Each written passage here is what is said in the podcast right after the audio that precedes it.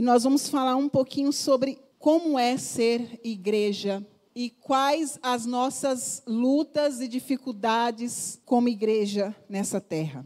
E eu quero compartilhar com vocês dois trechos da palavra do Senhor, somente dois trechos nessa noite. O primeiro está registrado no livro de Mateus. Abra sua Bíblia em Mateus, Mateus capítulo 5. Nós vamos ler a partir do versículo 13. A palavra do Senhor diz assim: Vocês são sal da terra, mas se o sal perder o seu sabor, como restaurá-lo? Não servirá para nada, exceto para ser jogado fora e pisado pelos homens. Vocês são a luz do mundo. Não se pode esconder uma cidade construída sobre um monte. E também ninguém acende uma candeia e a coloca debaixo de uma vasilha. Ao contrário, coloca-a no lugar apropriado e assim ilumina a todos os que estão na casa. Assim brilhem a luz de vocês diante dos homens, para que vejam as suas boas obras e glorifiquem o Pai de vocês que está no céu. Aleluias. Não feche a sua Bíblia, pode deixar ela aberta aí, mas eu peço que você observe aqui algo que eu vou falar para você. Esses versículos tão conhecidos pela Igreja de Jesus, onde diz que nós somos sal da terra e luz do mundo. Então, esse é um propósito da Igreja de Jesus na terra, ser sal e ser luz. E aí eu quero perguntar para você que está sentado aqui, me escutando, você que crê que é a igreja de Jesus nessa terra, você tem sido sal para este mundo. Você tem sido luz para essa terra. Você que está aí me, me, acompanhando, nos acompanhando aí por alguma das plataformas. Você tem sido sal para este mundo. Você tem sido luz. Porque se nós não temos sido sal e não temos sido luz, estamos com defeito de fabricação. Tem alguma coisa errada conosco. Precisamos estar disponíveis ao Espírito Santo para que ele cumpra aquilo que é o propósito de Deus para as nossas vidas. Precisamos ser luz aonde nós estamos. E eu creio, querido, que o Senhor nos coloca exatamente aonde Ele quer. O lugar aonde você trabalha, o lugar aonde você mora, as pessoas as quais fazem parte do seu dia a dia, os lugares que você frequenta, tudo isso é um plano e um propósito de Deus para você, como igreja de Jesus, para que você seja luz neste lugar, para que você seja sal neste lugar. E a Bíblia diz, e o próprio Jesus que cita essas palavras, ele diz que para nada serve o sal se ele perder o sabor. Como igreja, nós não podemos perder o sabor. Precisamos ser saborosos. As pessoas precisam olhar para nós e sentir vontade de servir a esse Deus. O sal não causa sede nele mesmo. O sal causa sede em quem consome ele, em quem se aproxima dele. A luz não ilumina ela mesma, mas ela ilumina onde ela estiver. Então, servir a Deus não é algo para mim, servir a Deus é algo para o mundo. Para que eu possa trazer luz e para que eu possa ser um modelo, para que eu possa ser um exemplo daquilo que Jesus, daquilo que Deus pode fazer. Então, seja luz para esse mundo, seja a diferença aonde você está. Foi para isso que Deus te escolheu. Foi para isso que Ele separou você. Queridos, olha aqui para mim, deixa eu dizer algo para você. Preste atenção. Eu não sei se você sabe, mas você é a criação perfeita de Deus. Deus fez muitas coisas, mas o homem foi o mais incrível. Você é a criação mais incrível que Deus fez. Não há limites para você. E como igreja de Jesus, nós não temos limites. Amém? Eu quero que você abra sua Bíblia no livro de Gênesis, que eu quero compartilhar um segundo trecho da palavra com você e eu não posso demorar. Gênesis, capítulo 7. Nós vamos ler a partir do versículo 6. Olha o que diz a palavra. Noé tinha 600 anos de idade quando as águas do dilúvio vieram sobre a terra. Noé, seus filhos, sua mulher e as mulheres de seus filhos entraram na arca por causa das águas do dilúvio. Casais de animais grandes, puros e impuros, de aves e de todos os animais pequenos que se movem rente ao chão vieram a Noé e entraram na arca como Deus tinha ordenado a Noé. E depois dos sete dias, as águas do dilúvio vieram sobre a terra. No dia em que Noé completou 600 anos, um mês e 17 dias, nesse mesmo dia, todas as fontes das grandes profundezas jorraram e as comportas do céu se abriram. E a chuva caiu sobre a terra 40 dias e 40 noites. Naquele mesmo dia, Noé e seus filhos, sem canja-fé, com sua mulher e com as mulheres de seus três filhos, entraram na arca. Diga amém. Esses trechos que nós acabamos de ler do livro de Gênesis também são trechos extremamente conhecidos, frutos de estudos, pregações. Agora, pastora, por que, que a senhora leu a respeito de, da arca de Noé? para falar sobre a igreja de Jesus. Eu vou falar algo com você nessa noite, eu gostaria muito que você abrisse o seu coração, porque talvez não seja o que você queira ouvir, mas é a palavra que o Senhor colocou no meu coração nessa noite para falar com a igreja. Queridos, eu quero fazer duas perguntas para você. Primeira, se você tivesse nos dias de Noé, vendo Noé construir lá a arca, você teria entrado na arca, sabendo do que ia acontecer, você já sabia o que ia acontecer. Você teria entrado? Eu teria entrado, só besta para não entrar, né, irmão? Eu acredito que a sua resposta teria sido sim, claro, pastora, que eu teria entrado. Todo mundo ia morrer, eu não queria morrer. Eu teria entrado na arca. Outra pergunta que eu quero fazer para você: a arca naqueles dias era a única porta de salvação? Sim ou não? Pode falar mais alto. Sim ou não? Sim. A arca naqueles dias era a única porta de salvação. Não havia outra forma de ser salvo naqueles dias a não ser entrar na arca. Então, se eu tivesse naqueles dias observando a construção, eu teria entrado. E você também, porque era a única forma de sermos salvos naqueles dias. Deixa eu falar algo para você que eu não sei se você já observou, se você já estudou sobre o assunto, mas estar dentro da arca não era algo fácil, não era algo cômodo. Quando a gente lê sobre a arca ou é ministrado, parece que era confortável, parecia algo simples de se fazer, mas estar na arca não era confortável. E eu quero compartilhar com você a respeito da arca e do que era viver dentro da arca. Observe. A arca de Noé, ela tinha 135 metros de comprimento. Era grande, queridos? Sim ou não? Ela tinha 22 metros e meio de largura. E ela tinha 13 metros e meio de altura. Era grande. A arca só tinha uma janela de aproximadamente meio metro. E essa janela era localizado no alto da arca.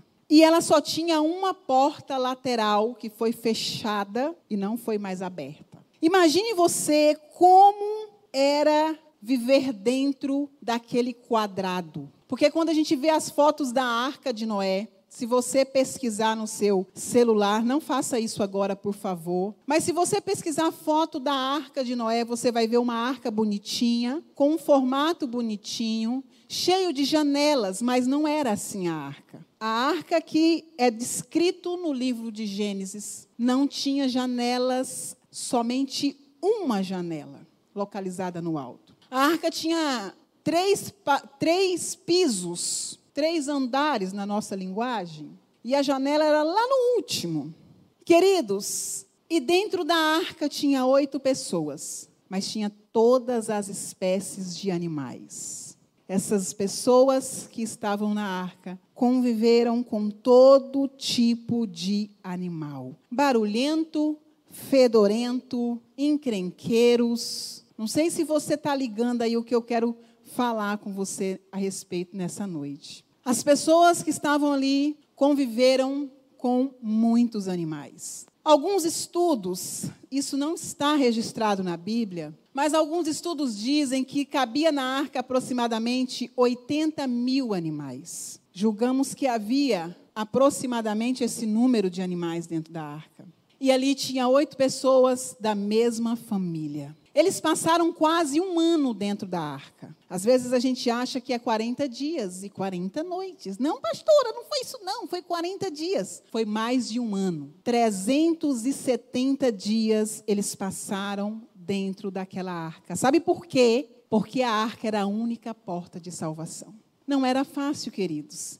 Imagine você todos os dias da sua vida convivendo com aqueles tipos de animais, fedorento, barulhento, e pense mais aí onde você está. Aqueles, aqueles animais comiam e defecavam. Imagine o fedor que era viver ali dentro, a confusão que era viver ali dentro. Para eles terem um pouquinho de condição de viver ali, eles tinham que limpar o local. Então, eles tinham que trabalhar muito para conseguirem ter um pouco de melhoria na vivência dentro da arca, mas era a única porta de salvação. Eu acredito, e talvez você concorde comigo, que por muitas vezes eles quiseram desistir de estar ali. Por muitas vezes eles quiseram se jogar daquela janelinha pequena localizada no alto daquela arca. Mas quando olhava-se para fora através daquela janela de quase meio metro, só havia morte e água. Não havia vida fora da arca. Não havia nada de bom fora da arca. E tem mais, queridos. Não era só viver com os animais. Eles tinham que aguentar os cunhados. Um ano vivendo com os cunhados. Imagine você. Tem muito cunhado bom, irmão, mas tem cunhado que é chato, não é verdade? E toda família tem um cunhado chato. E se você não sabe qual é o cunhado chato da sua família, talvez seja você. Amém? Mais do que isso, queridos, eles conviveu um ano com a sogra. Eita Deus. Tomara que a minha sogra não esteja assistindo. Ela é uma benção, queridos. Imagine você conviver todo dia, irmão, com a sogra e com o sogro.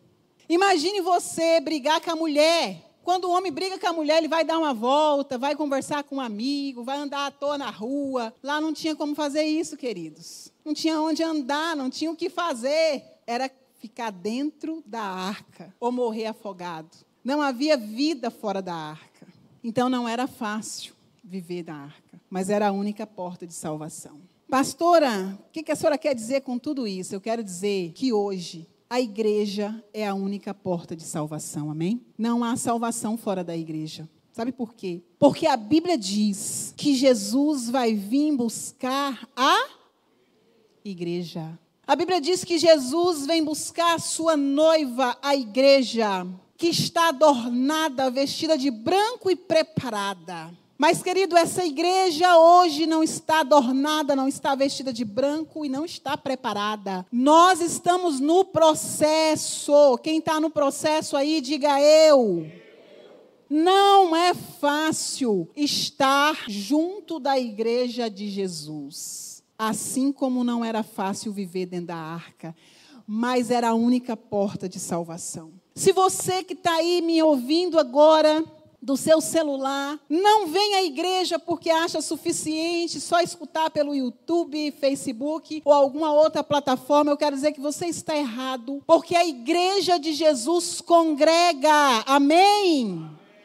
Não tem como, querido, ter salvação fora da igreja de Jesus. Você precisa estar conectado com a igreja de Jesus. Mas não é fácil. Sabe por quê? Porque todos os dias nós temos desafios, nós temos trabalho. Como igreja de Jesus, há muitas coisas para fazer. Como igreja de Jesus, nós temos compromisso. Você precisa ter aliança com a tua igreja. Tem dízimo, tem oferta. Pastor, eu não concordo, eu não aceito. Tem encontros, tem cultos, tem célula. E se você não vai à célula, o líder te liga, o pastor te manda mensagem. Não é assim? Tem compromisso e muitas coisas a gente não concorda. Muitas coisas a gente não quer fazer, muitas coisas não estão tá de acordo com a nossa vontade. Pois bem, querido, é assim mesmo a igreja de Jesus. A arca também tinha muitos defeitos, mas era a única porta de salvação.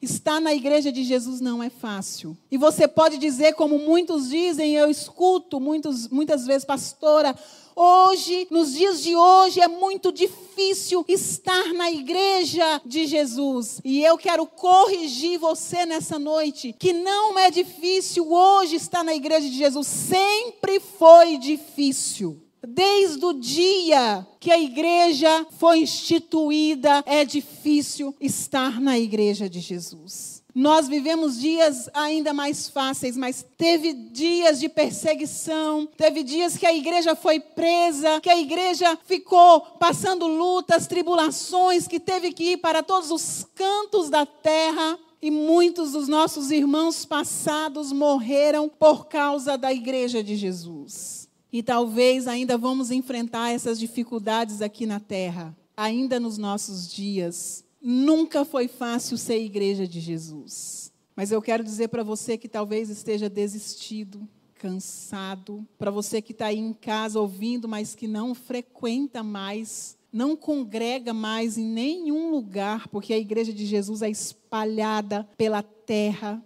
E você desistiu por causa de pessoas, por causa de algo que você não gostou na igreja. E eu quero dizer para você que está aí me escutando hoje, para você que está sentado nessa cadeira aí, que fora da igreja de Jesus não há vida, não há expectativa de vida e não há esperança. Porque, querido, eu creio dentro de mim que Jesus está à porta, amém? Eu não sei se você ainda tem essa expectativa, mas eu quero que essa expectativa nasça no teu coração. Jesus está voltando para buscar a igreja. E quanto mais se aproxima esse dia, mais difícil fica de se manter na igreja de Jesus. E fora da igreja de Jesus não há expectativa de vida. E quando Jesus vir, ele vai nos levar para viver uma vida eterna. E eu não sei quantos anos você vai ter sobre a terra, talvez 80, 90 anos, 100 anos. Não sei quantos anos nós vamos viver, eu espero que seja muitos. Mas por mais tempo que você viva aqui na terra, esses dias vão passar rápido. Mas os dias que nós vamos viver com Jesus são eternos, amém? Os dias que nós vamos viver com Jesus não têm fim. Então não importa se é difícil servir a Jesus aqui, se é difícil nos manter na igreja de Jesus aqui. Não importa se você tem dificuldade de se adaptar, tem coisas que você não gosta e talvez que você nem concorde, mas há muitas coisas que são obrigações que o Senhor nos deu como igreja de Jesus. E anunciar o evangelho é uma delas. E talvez você pode dizer, mas eu não sei, pastor, eu não sei como fazer. É difícil. Sim, é difícil. Tudo é difícil. Não há nada fácil. Mas, querido, vai chegar um dia, assim como chegou para a arca de Noé, que nós vamos ter a recompensa por todos esses dias que nós passamos nessa terra. E se você crê nisso, dê um aplauso ao Senhor.